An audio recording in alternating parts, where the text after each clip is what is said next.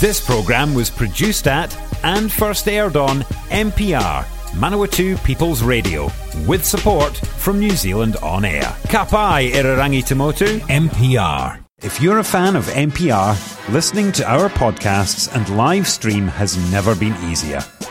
Just search for accessmedia.nz on the App Store or Google Play and download the app with the kiwi fruit logo. Once you've got it, pick Manawatu People's Radio from the list of stations and go find your new favourite show. Good morning and welcome here with Flatting Today. I'm Cam, uh, your wonderful host, and we have got a, a wonderful interview today with the delightful Lorna Johnson. welcome, Lorna, and thank you for coming along. Uh, thanks, Cam. Morena, everyone. Um, yeah, it's great. Actually, I think it's my first interview on Flatting today. Yes, yes. So I've obviously taken over the role of uh, as the coordinator at um, Manawatu Tenants Union. I have taken on this role of doing this radio show. Uh, as part of that, I also obviously very familiar with the station because I do Palmy Pride um, and uh, unions um, calling all workers for the unions Manawatu as well. I do a, a, couple of shows there. You're just turning into a professional uh, radio host these days. Yes, yes. Um, so I heard a rumour around town that you are a whiz on social housing. I don't know about a whiz, but I'm definitely a strong advocate for council being involved in social housing, that's for sure. So, from your perspective, why yeah. do you see council should be dealing with social housing or, or providing social yeah. housing? Well, uh, that's a good question because not all councils do. And some councils over the last few years have made the decision to sell off their social housing and to not be involved in it anymore. Um, the main reason I, I feel strongly that we should, as a council, be involved in social housing is because it's what our community wants. So we've got a proud tradition in Palmerston North of the council providing housing for seniors and for people um, living with disability and for other people that, that need um, public housing that are struggling to get a house in the rental market. And over the years, the community has let us know that they strongly support that. And what I've found is that every time we consult on social housing, should council build more, should council do more, we get a huge response from people saying, yes, we want you to do this, we want you to keep doing it, uh, we want you to do more of it, you know, do more of the thing. Um, and so I think that councils really should reflect what their community wants them to do. And no matter the government of the day, what they're doing or what they're not doing, um, your local council is your opportunity for the community to say, this is how we want our community to be. This is, we, this is what we want our community to provide uh, for each other. And so, you know, whilst I'm still getting the message from people in Palmerston North, they strongly want council to be involved in social housing, then that's what I'm going to advocate for. And, and, so, just to confirm, this is social housing in the sense that it's an addition to the state houses that are already provided by the government. This yes. not yeah. included in that. Additional um, housing yeah. that the yeah. council city own. As ratepayers, we essentially own that as. Yes, that's right. Yeah. So the houses belong to the city council and so to the people of Palmerston North. So the government provides housing through Kāinga Ora and uh, via MSD. Uh, City Council is a totally separate system. And in fact, we don't receive any subsidy from government for that housing, which is a little bit of a sore point. So it's essentially the ratepayers, whilst funding the actual social housing, we're also collecting the rent as the revenue source from, from that, but we're also 100% liable for the repairs and maintenance yes, that's of right. those buildings. Yep, absolutely. And so um, I, I guess if you think of who provides social housing in New Zealand, there's kind of three layers. There's the government layer, there's council layer, and then there's independent uh, community providers. So we're in that sort of council layer. Yes. So I, I hear there's the the place on um, it? Uh, there was just the recent one that's just been completed, Papaioea, Papaioea Place, yeah. Place, and the one I'm thinking on uh, Heretaunga Street. Yeah, so that's the same one. Oh, it's the same yeah, one. You're... It's the same one. So it stretches across from Papaioea Place, which is the uh, little um, cul-de-sac, to Heretaunga Street. Oh, it's a big section. Yeah, So I yeah. thought they were actually run as you thought they were separate? No, no, no. it's all one. But we've done it in separate stages. So, ah, okay. That's so we've had, you know, the stage that was adjacent to Papaioea Park was done first, and uh, more recently we've been doing the stage that um, fronts onto Heretaunga Street. So that's how you could think it was two different, but it's all one site. Now, now you may be able to answer a, a glaring question that I have here that's screaming at me, uh, only because of your your role in, in the council. You might know if this is an inside thing or, or planned just for me. But I noticed these houses are all painted different colours, and I'm getting quite a rainbow theme. Was that intended for for, for the rainbow community, or just just how it happened? It was just how it happened, but uh, we uh, council councillors certainly had no input into the choice of colours. Uh, that's our contractor, Latitude Homes, that has uh, done those. But certainly, when they submitted the design, uh, the design was submitted with you know the colourful um, frontages of, of the units. because I reckon that really makes a pop, and and yes, it stands out, but it also goes. Actually, I really like them. They're not boring, mundane, um, drab like they, they used to look. Yeah. um, it, it looks really nice, and I, I kind of almost drive past and go. If I had to live in one of those places, I would be quite happy to live. Yeah. You know, I would be proud to live there. And and that's always been my um, my sort of standpoint is would I be happy to live in one of these units? And I certainly would. And the residents tell us that they absolutely love all the different colours, and um, you know, and that's how it helps. It helps give that sense of individuality because when you've got a lot of units that are the same design, you don't want it to be just a row of everything exactly the same. And you want to be able to put your own touch on it as well. Essentially, same layout on the insides as well. So, yeah, fairly standardised. Yes, it's a standard layout. Um, they're, I don't know if you realise, but they're all designed uh, for ageing in place. So they've got level floors. Um, you know, the bathrooms are all kind of um, one level. There's no steps, so walk-in showers and stuff like that, and wide corridors, um, wide doorways, no steps, so that you know uh, if you go into a unit at when you retire. Um, and then 10 years later, your mobility is a lot worse and you need a walker or a wheelchair, then you can still stay in the same unit. I- and I think that's it's really good. That's that whole consist- consistency. I mean, I look at it like my grandparents have been um, renting for for many many years, and they were in a property that I think they, growing up, that they've always lived there. So that's at least you know 25, 30 years. Yeah. Um, and at the age of you know seventy, they had to move to a smaller property because on the private market, um, because the the owner wanted to do it up and, and sell it after you know thirty years, and so I think providing that continuity of being just being able to stay there as your situation changes Yeah. actually provides a lot more security in in later later life. Yes, that's right. And I, and I think council is a very stable landlord um, and a very predictable landlord.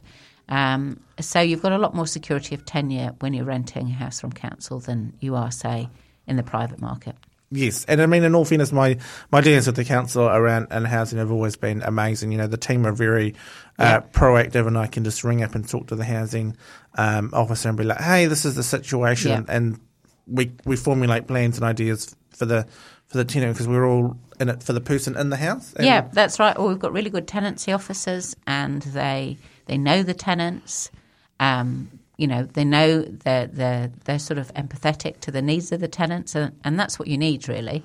Um, it's not it's not. Um, I guess we're running it for the good of the of the residents. That's the primary purpose. It's not uh, a money maker in that sense. No, but and, and I I feel that social housing should be run as in a sense that it's not a revenue. It creates revenue, but that revenue essentially funds itself, so that eventually get to the point whereby, um, you know, the input is minimal from the the ratepayers, or to keep it low cost. Yeah. So we've that, for the purpose. we've um, councillors have set the policy um, that the rent for our social houses should not be more than twenty five percent of the person's income.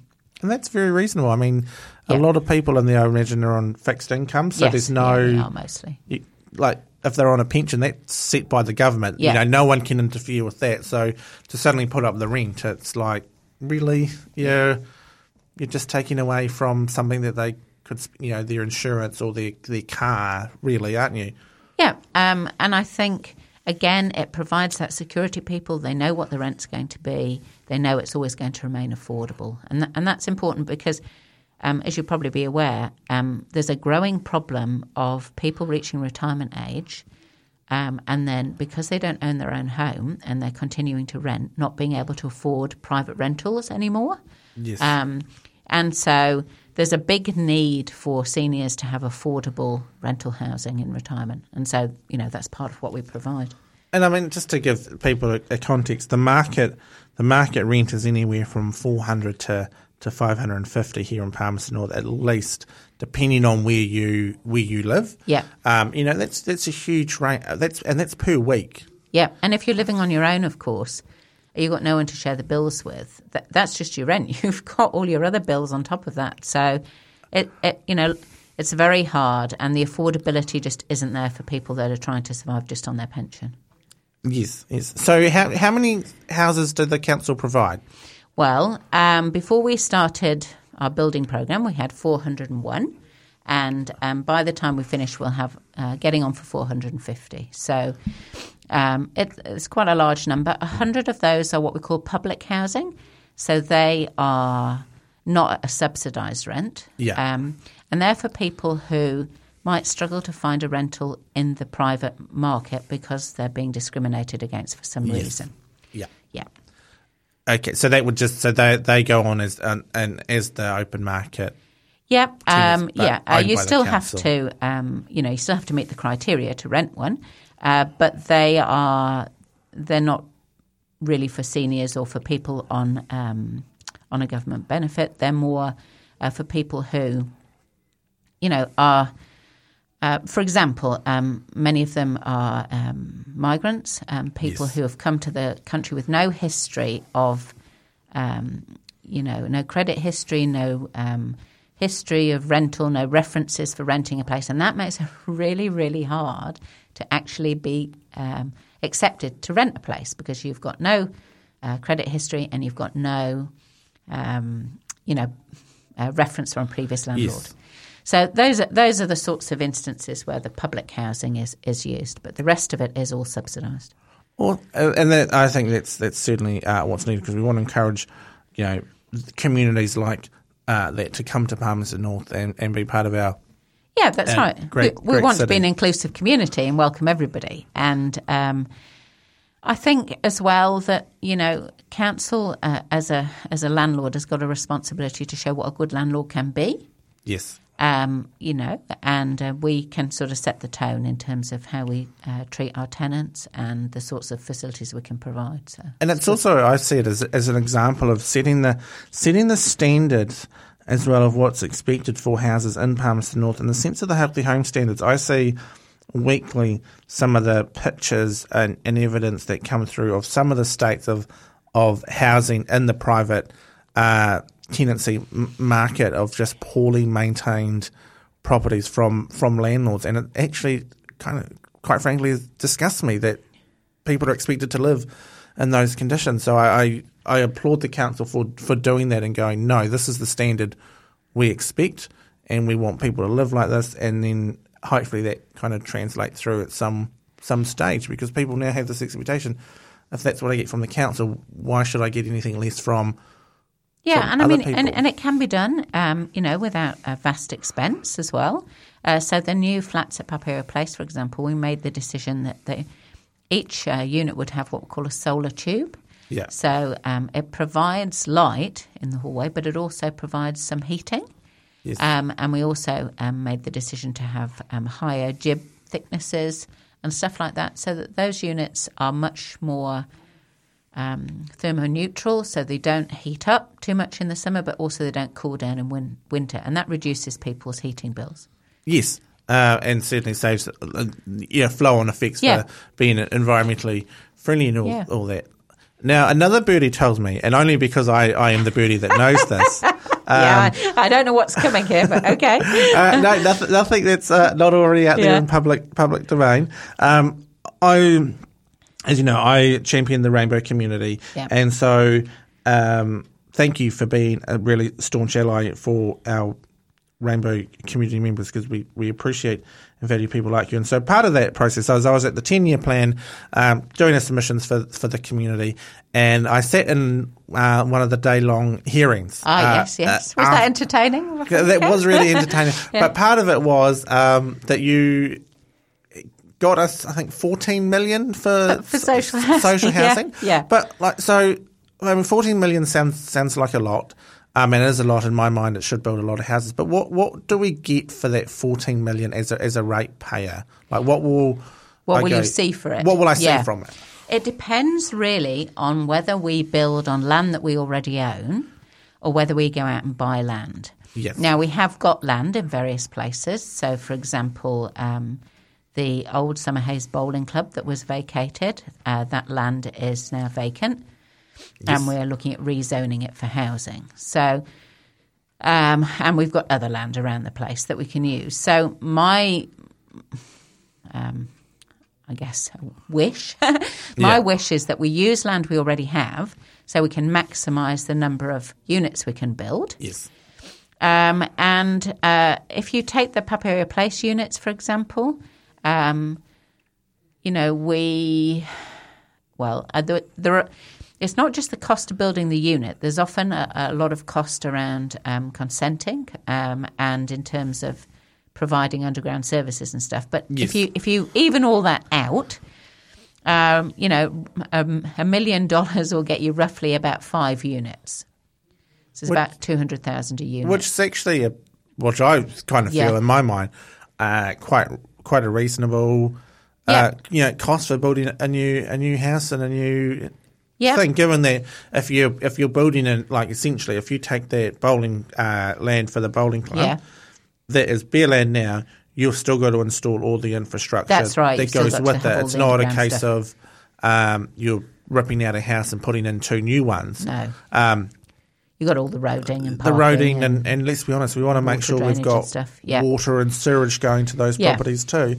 Um, you know, so if you're thinking about five, you know, so the 14 million it could get us uh, 50 units if we already own the land. I think that would be a reasonable estimate. And that's actually, I feel like that's good value for. Yeah, well, it uh, is, and um, and um, you know, if as as we said at the time, you know, if the situation changes and in some way council no longer, you know, let's let's let's pray there is no more housing crisis. yeah. And, and council doesn't need those units anymore we're not obligated to keep them forever. They're an asset that we could sell if we needed yes. to. So it's um, I don't I see it as a win-win really. Yes, um, yeah. So essentially, yeah, because effectively you'd be selling that on the on the market at the time, yeah, whatever that market market is. So yeah, um, definitely a win there. Now, I know there's the new subdivision out. Um, James Line? James Line, Tamakuku's yes. Terrace? Yes. Yeah. So are there any plans to put council units out there? Ah, um, well, that's very interesting. You should ask that, actually. Cam. So we did discuss that, and we uh, so so to backpedal a little bit. So that land was uh, owned by council uh, to be used potentially as an extension for the cemetery. Yes. And it was decided it wasn't needed for the cemetery extension, and that it would be better for us to um, you know, rezone it and use it for housing. Um, and so uh, when that was initially discussed, uh, councillors asked that some of the sections be made smaller sections so that they'd be more affordable. Um, but you know, as the plans went through, it became clear that even the smaller sections wouldn't be that affordable for people when when you work out the value of land these days. So uh, myself and uh, Councillor Beatty um, put through a request for um, a look at whether we could sell some sections to a community housing provider yeah. to provide some affordable housing. And to cut a long story short, uh, we have sold some sections to Homes for People. Yes. And what they are going to do is to put, um, you know, more than one house on each section, probably three or four, um, and we um, we don't know the exact number yet, but we could end up with 30, 40, 50 affordable houses that Homes for People will may sell to some people because they do that yes. kind of um, you know affordable buying over a period of time, uh, but they also rent out to people. So we've done a partnership with Homes for People. Um, we looked at whether or not we would put our own social housing out there, but in the end, we decided that it wasn't necessarily um, the best location for seniors or people No. that might not have their own transport because it's a little bit further out of town. And then, of course, obviously, if you put more vulnerable people out there, then we need to make sure that our buses go We've out got there. services. Yeah. And then, of course, Yeah. we're not necessarily in control over No. over those services that Yeah, absolutely. because obviously, I mean, our buses are run by, um, you know, another count Horizons or, Horizons, or the, yeah. Um, so I think that's a a good. a yeah, good well, that I mean, that's um, that partnership is is a bit of a first, really, for a council to do something like that, and so we're quite excited about it and see how it's going to work. Yes. So I have a thing in in building and about building building up. I mean, I've, I've travelled. Yeah, yeah. I say yeah. I've travelled the world. I've travelled to America, um, and know, been in states like uh, New York and um, Washington, San Francisco, and all that. We're we're up. It Yeah. seems to be the thing. We it seems, seems to be something we're not quite doing here, and I No. feel like we're missing the boat. Yeah, you're a right. Um, so we um, we have um, got a district plan that does allow for building up um, in uh, certain parts of the city, and developers have traditionally not been keen to build up. Um, their feel, I think, is that uh, they would struggle to, or there wasn't the demand, or they would struggle to sell um, apartments that were built up. Um, there's some very good examples of um, Soho um, in conjunction with Compass Housing, uh, built along Pioneer Highway of um, three story flats. Yes. And um, they're lovely. Uh, they let us uh, have a little tour inside uh, when they were just about ready, and they're really very nice. So, we as council have tried to incentivise uh, building up. Not that many developers have taken us up on it. Um, certainly, if we get an opportunity to do some uh, building of uh, social housing closer into town, I think we'll be looking at building up. Um, there was a debate when we went for the design for Papaioea Place about whether or not to go for two story uh, Yes. buildings. Um, in the end, we decided that uh, because many of the tenants that we would be housing there would have mobility issues, uh, and the cost of putting a lift in every uh, Every block. every block was was very expensive. That we wouldn't do that. But I think uh, going forward, we'd certainly be keen to be looking at um, you know two or three story properties because for the for the footprint on on the ground, you're getting more housing. Yes, and I mean, e- every extra house is essentially um, some person being a person or, or family or, or group being being homed, and I think that's that's what we what we need to do. I've stopped calling it a housing crisis after working now in housing. I feel like it's just a it's a housing problem that's been you know systemic through history. When you start looking at it. Um, through time, it's certainly like we've government's been trying to to do it, but it's just got to the point where it's just a, a problem. Well, certainly um, the social housing waiting list has only really grown in the last few years. Um, so you you can um, you can look at the figures. Um, you know, ten years ago there might have only been forty people on the list. Now it's six seven hundred. So you know the the lists have really grown in recent times, and I think some of it is uh, to do with the fact um, we had a we had a housing sort of summit as council last year, where we brought together lots of people in the housing uh, industries to talk about how we could get more housing locally.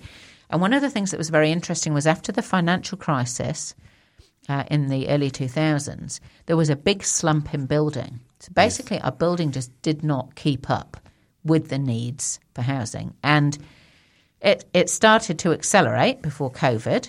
Um, uh, but it's going to take several years of building at a much higher rate in order for us to catch up that kind of deficit that was made. Yes.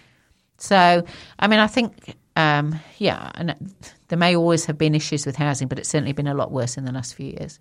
And I mean, and be, and and it's also understand that building is is the answer, but it's also a long term answer. You know, Yeah. like if you say I want to build ten houses on this bit of land, that that could be a three year process before you can actually sell them. Yeah, it doesn't as- happen tomorrow, you as, know. as, no, as houses. So, so yes, we go. We'll build fifty more houses, but that's Yeah. going to take four years. Yeah. You know, that's that's just how how it is. Um, It is, but um, those four years are going to pass anyway, so you might as well have planned to build houses in there. Yeah. Ab- absolutely. Um, so have you? What's just want to touch quickly on like what's been your renting experience? Because a lot of our listeners out there are flatting or, or renting. Yeah. I mean, what's your renting experience been like here in New Zealand or? Um, or well, so when we first came to New Zealand, uh, we rented for a while until we bought our own place. Um, uh, mind you, we're talking over 20 years ago. Um, it, it wasn't that difficult to find a rental uh, at that stage. There weren't tons of people, you know, queuing up to look round. Yeah. Um, it was fairly easy. So within a month of arriving in New Zealand, we found a rental. and We had a rental for the first year. Um, I don't think we ever saw the landlord. Uh, there was no such thing as a property inspection or, or anything like you know like life. It was very life was very different as a renter twenty years ago. That's for sure. Um, and now my main experience, I suppose, is through my children. So I've got three adult children yes, um, all all renting. Uh, one in uh, Kainga Ora housing, and the other two renting privately. yes, Um, the one who lived in Wellington for five years has had some horrendous experiences. I mean, gosh, the sorts of places that people are prepared to rent out, and really you've got no choice, uh, particularly as a student, you know. yes, Um, and then uh, not only this, the sort of state of some of the houses, uh, but you know the the performance of some of the landlords. So you know, uh, oh well, um, I'd like to rent this house to uh, your group, but you're going to have to offer me more rent than, than you know, um, like semi sort of rent auctions to try and get a place, and, you know. and the power is all with the landlord. And it's not even that. Yeah. We're seeing more and more. So, um, obviously, I work closely with the Housing Advice Yeah. Centre, and we are seeing more and more of these, um, you know, tenancy profiles where you can now pay, you know, twenty dollars to get a, a, a pet CV, so that Oh, you can yeah. make your pets look good to live Yeah. in, to move into the property, or you can, you know, buy the next level up for for for fifty dollars to, you know, put you at the top of the list of the Yeah. of the people going for it. And it's like, so now people are competing for a property in a market that's out of control, Yeah. having to pay extra fees just in order to secure a, Yeah. place. Um, and I mean, the instant powers of trade me and internet. I mean, I remember uh, when I first went to uni, probably ten years ago, looking for a, looking at flats, and we'd get the property press, Yes. and you'd look at all the all the flats and the houses and stuff like that. Now you can go on Trade Me, and I can Yeah. view, I can literally view and apply for fifteen houses in ten minutes. Yeah. Whereas gone are the day of having to, you know, go round to an open viewing, Yeah. and you could only do four in a day. Yeah. Um, and so there is a real concern that these extra fees are, are hindering people because if you've got a situation where you know you've, you don't have a lot of money, you're not in a position to pay to put yourself at the top of the list, but actually you've got a stable job, you've got good references, you look after your property. You know, in all fairness, you're probably the best tenant, um, and so we're starting to concern that they, these these extra fees are starting to be a, you know, what we would call a letting fee. Yes, well, I was just I was just about to say the same thing that you know a letting fee was abolished, but it's sort of creeping back in through the back door through these other sorts of fees, and even I mean, the law is one thing, but when you're a tenant in a property, um, it feels like often that the landlord has all the cards. Um, so one of my uh, offspring who rents in Auckland. Um, the landlord just said uh, the other day that he wanted them all to pay an extra re- week's rent so that they were further ahead with their rent. And I, yeah, and I said, I'm sure that's not legal. And my son said, Oh, you do make me laugh, mother. We just all paid up. Yeah, You know? You're like Because who's got the power there? You know? Yes. And um, do you want to have a fight with your landlord? Do you want to get taken to a tenancy tribunal? You might win, but then you you feel like you've got that black mark against you. And so, you know, I think a lot of the time the landlord has a lot more power than the tenant. yes, um, and that's kind of what, what I, you know, what makes me passionate about doing what I Yeah. do with, with, with the advocacy and support, um, because it, it is there is a power im- imbalance. there is. Um, and it, it, and I can understand it to a point because obviously it's you know they they're putting up the investment, it's their property and all that. But they're also I look at it the other side, they're, they're making money. You know, you're paying them five hundred dollars a week to live in that property. Therefore, there is an expectation that it must be maintained. It will be looked after. You Yeah. will be left alone. Um, Yeah. And actually, from an accounting perspective, as an accountant, an accounting student, um, that is a as a as a per- property owner, that is your investment. It is in your interest to make sure that that is well Yeah, yeah, maintained yeah. as a revenue in it. You know, like Yeah. you don't you don't buy a Ferrari and then not put oil in it. No, no. So, you know, so like, don't. Why do you buy a, a, a rental property and not maintain it or not insulate it? Mm. It seems really absurd that people will treat a really costly investment Yeah. poorly, um, but you know, will you know, we'll spend lots of money on a nice car and get it serviced, and it's like that provides you no income. yeah, I mean, I mean, there are good landlords. I think we just don't hear so much about them. You know, uh, we tend to hear about the ones that are not uh, doing what they should, or the ones that are misbehaving. I guess you know you do sometimes hear about good landlords or people that don't uh, regularly put their rent up, or who are you know understanding of their tenants, but. Maybe, you know, particularly in the areas in which we both work, we probably hear the worst side of things as well. Yes. Um, and it just, yeah, it, it is hard. And I just wanted to acknowledge, like you said, all the good landlords out there. We don't hear about them because, Yeah.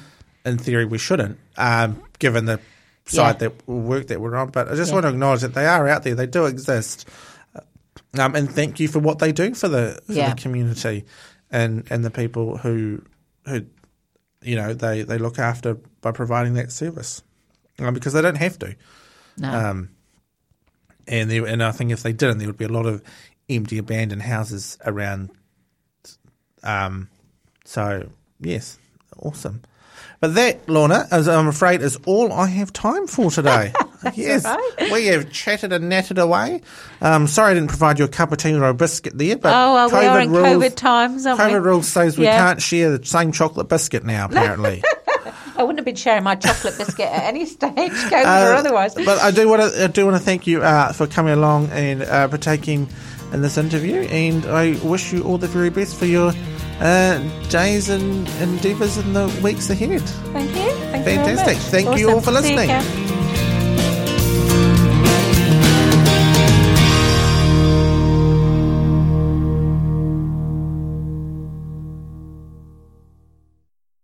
Support this show and others like it by giving a donation. For more information, go to www.mpr.nz forward slash donate.